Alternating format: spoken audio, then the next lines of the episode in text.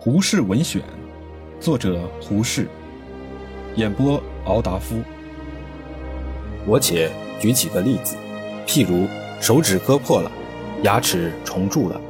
这都是很简单的病，可以随手解决。假如你生了肠热症，病状一时不容易明了，因为里面的分子太复杂了，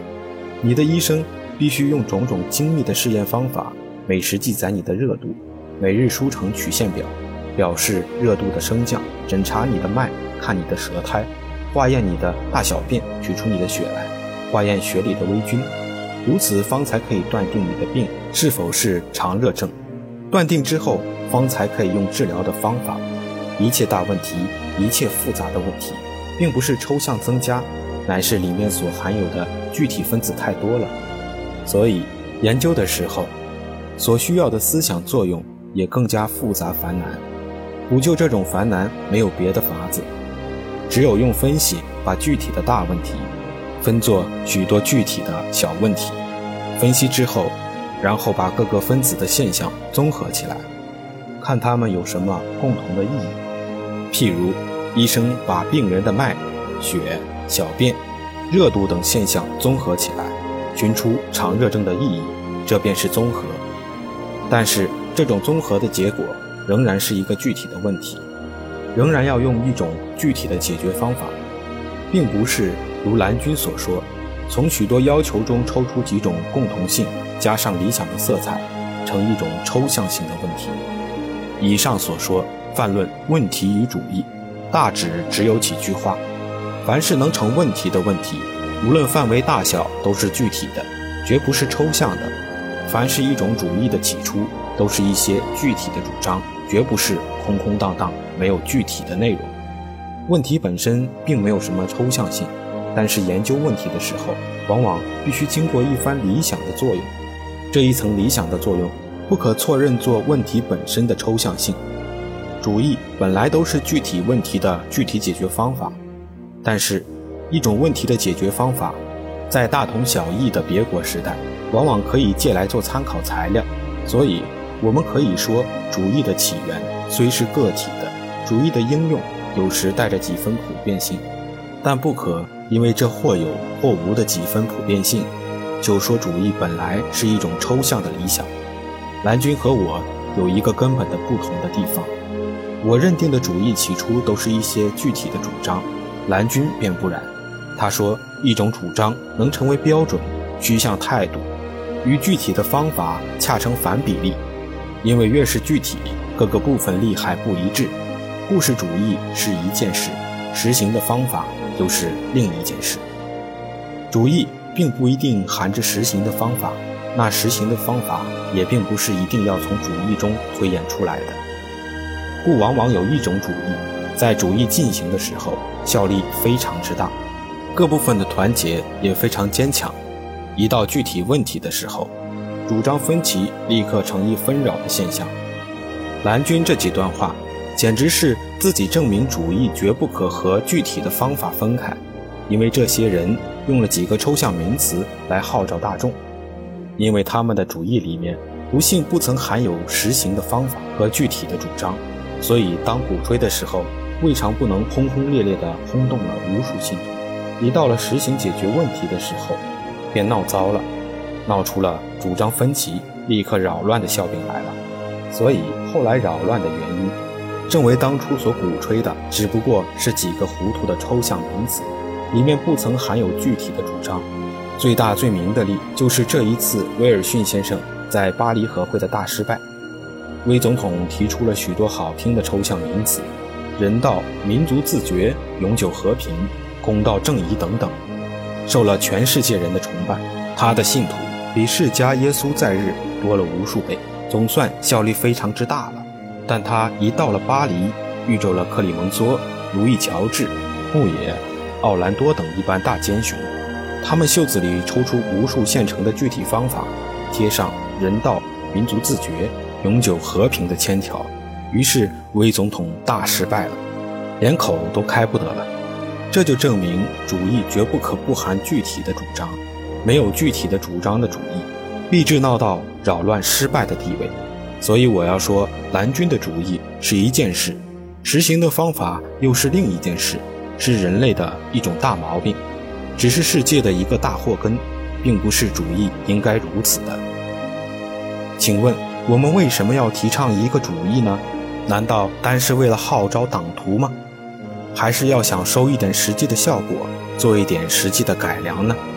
如果是为了实际的改革，那就应该使主义和实行的方法合为一件事，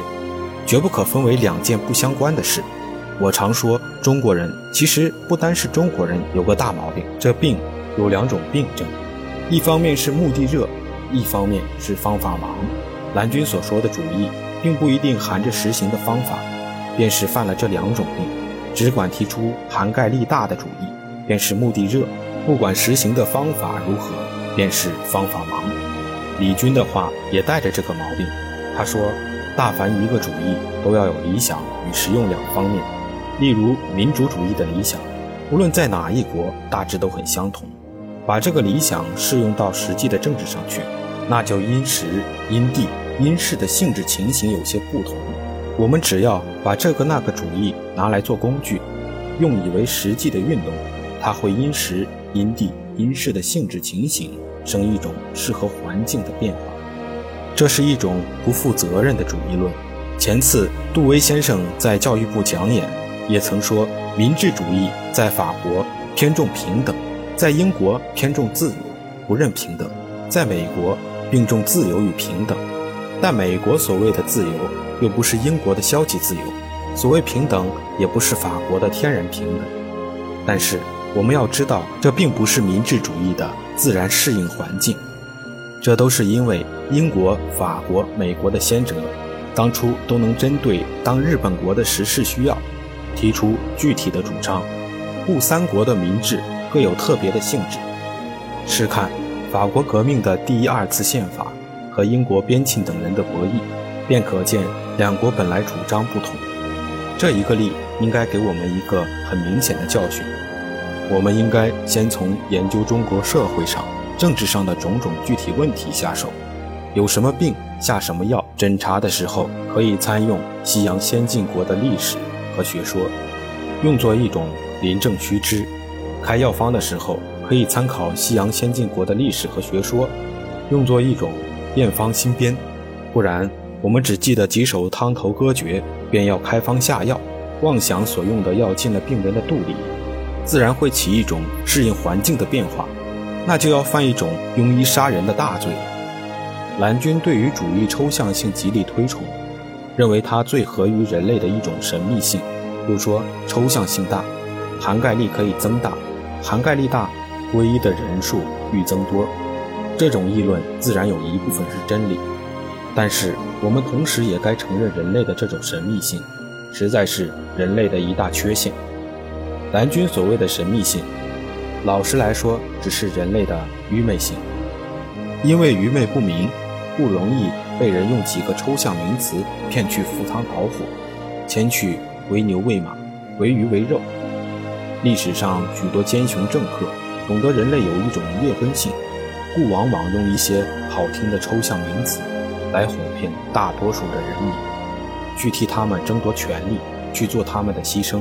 不要说别的，是看一个“忠”字，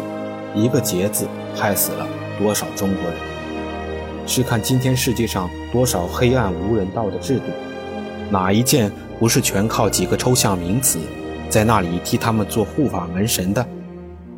人类受这种劣根性的遗毒也尽够了。我们做学者事业的，做舆论家的生活的，正应该可怜人类的弱点，打破他们对抽象名词的迷信，使他们以后不要容易受这种抽象名词的欺骗。所以，我对于蓝军的推崇抽象和人类的神秘性，实在很不满意。蓝军是很有学者态度的人，他将来也许承认我这种不满意是不错的。但是，我们对于人类迷信抽象名词的弱点，该用什么方法补救它呢？我的答案是：多研究一些具体问题，少谈一些抽象的主义。一切主义、一切学理都该研究，但是只可认作一些假设的见解，不可认作天经地义的信条，只可认作参考印证的材料。不可奉为金科玉律的宗教，只可用作启发心思的工具，切不可用作蒙蔽聪明、停止思想的绝对真理。如此方法，可以渐渐养成人类的创造的思想力，方才可以渐渐使人类有解决具体问题的能力，方才可以渐渐解放人类对于抽象名词的迷信。民国八年七月。